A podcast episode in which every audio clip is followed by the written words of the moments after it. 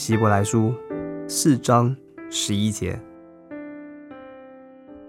所以，我们务必竭力进入那安息，免得有人学那不信从的样子，跌倒了。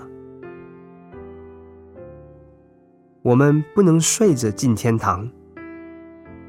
你是否开始感到疲倦，漠不关心呢？你打瞌睡，可能叫你失去永远的安息。神恳切地警告我们，我们务必竭力。竭力就是竭尽所能，它的反面就是松弛和怠惰，就是一种不愿意牺牲和奋斗的精神。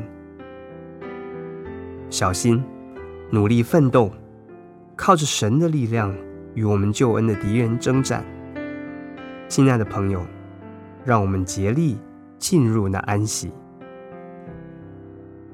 竭力与安息看似彼此冲突，然而不，他们是彼此相属的，他们彼此配合，就像鞋子与脚一样。最竭力的人，也就最会享受到最甜美的安息。